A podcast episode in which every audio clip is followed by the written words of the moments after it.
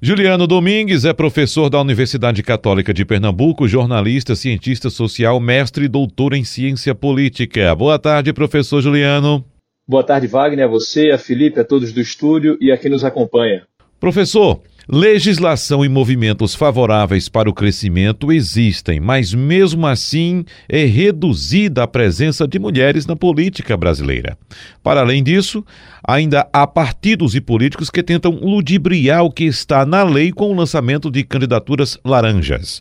O Instituto Alziras lançou uma das mais importantes pesquisas sobre a participação feminina na política. O levantamento analisou o cenário a partir da mais recente eleição do país, ocorrida em 2016, considerando o período de 2017 a 2020. O estudo confirmou que há poucas prefeitas no país e que elas governam municípios menores e mais pobres. Quais fatores contribuem para esse tipo de cenário, professor, no qual as mulheres, apesar de serem a maioria estatística do país, têm tão pouca representatividade na política? Os principais fatores, eh, Wagner, estão associados direta ou indiretamente a uma característica que está muito presente nas estruturas da nossa sociedade, na nossa cultura política, que é o machismo. Então, o machismo ele vai se refletir num processo de subrepresentação política das mulheres, né, na, na ausência de mulheres em espaços importantes de tomada de decisão. Isso, quando a gente fala em subrepresentação no ambiente da política, acaba se refletindo na ausência ou deficiência de políticas públicas voltadas para as mulheres. Então, só para a gente ter uma ideia, as mulheres elas representam 51% da população, mas elas governam somente 12% das prefeituras. Esse percentual ele é menor do que o percentual quando a gente pensa América Latina, né, de 14,6%, e é menor ainda do que quando a gente pensa no percentual do Uruguai. O Uruguai ele recorrentemente é citado aqui como um bom exemplo, porque ele normalmente aparece bem localizado, bem situado nos rankings de democracia. Então, as mulheres estão à frente de 21,4% das prefeituras no Uruguai.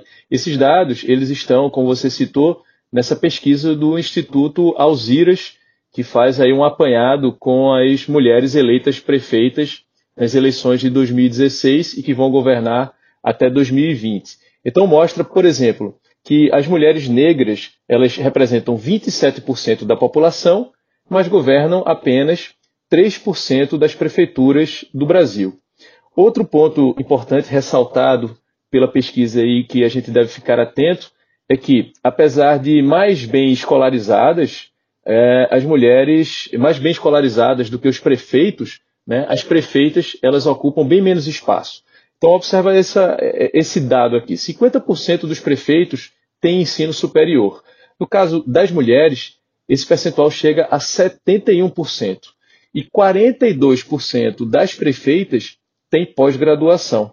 Então a gente observa que, é, apesar de mais bem qualificadas, elas ocupam menos espaço e, apesar de mais bem qualificadas do que os homens, as mulheres prefeitas elas acabam governando municípios menores e mais pobres. Isso nada mais nada menos reflete esse machismo estrutural, o preconceito enraizado, historicamente construído né, e explicado em boa parte pela formação da nossa sociedade, enraizado na nossa cultura política, infelizmente, Wagner. Professor Juliano, quais são as principais dificuldades enfrentadas pelas mulheres no exercício do mandato como prefeitas e quais costumam ser as prioridades de governo dessas mulheres?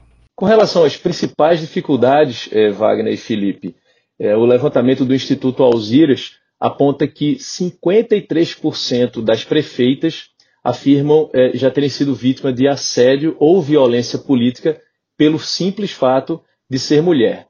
Então a gente observa aí que esse é um problema apontado por 53% das entrevistadas. 48% é, alegaram falta de recursos para a campanha, o que também acaba sendo um reflexo desse preconceito, ou seja, haveria uma predisposição maior é, de, de, destinar recursos para candidaturas é, de homens do que de mulheres. 30% das prefeitas é, apontaram assédio e violências simbólicas no espaço político, e aí a gente poderia ilustrar a violência simbólica justamente como é, frases ofensivas, machismo, né, exclusão das mulheres pelo simples fato de ser mulher. 24% afirmaram também como uma dificuldade a falta de espaço na mídia, em comparação com políticos homens. Isso, mais uma vez, né, a mídia acaba refletindo esse, essa é, é, assimetria em termos de representação política. Então, é esperado, infelizmente, que na mídia haja mais espaço para políticos homens do que para, para as mulheres. 23% é, apontam desmerecimento de seu trabalho e de suas falas. 22% falta de apoio do partido ou da base aliada, e outros 22% é, apontaram a sobrecarga de trabalho doméstico, né, o que acaba dificultando a participação da mulher na política, mais uma vez aí refletindo essa desigualdade, né, quer dizer, quando as mulheres acabam acumulando, e é o que normalmente acontece numa sociedade estruturada é, no machismo como a nossa, as mulheres acabam acumulando o trabalho é, doméstico, há uma dificuldade tremenda de conciliar com a atividade política, que demanda muito tempo, né, muita dedicação.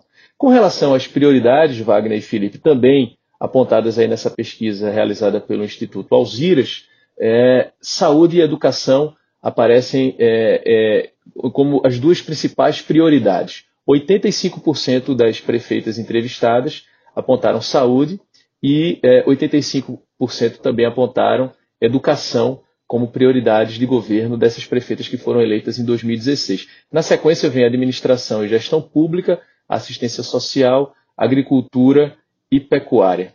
Então a gente observa, de uma maneira geral, nessa pesquisa, um reflexo né, dessa, desse preconceito que está é, enraizado, infelizmente, na nossa cultura e acaba então é, também ocupando né, ou, ou, negligenciando esses espaços que deveriam ser ocupados, mais bem ocupados por mulheres, reforçando aí essa assimetria em processos de representação política, o que, repito, é muito ruim para as mulheres em geral, porque é por meio da representação política que políticas públicas elas são desenhadas, implementadas, e quando há um déficit de representação política, há também um déficit de iniciativas por parte do Estado é, que venham a beneficiar as mulheres.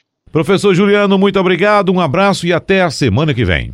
Eu que agradeço, Wagner e Felipe, um abraço a vocês, até a próxima. Lembrando que os resultados dessa pesquisa, é, é, eles estão disponíveis no site do Instituto Alziras, que é o institutoalziras.org.br. É um documento muito rico e vale a pena é, ser visto com mais calma pelo ouvinte e pela ouvinte. Um abraço a todos, até a próxima.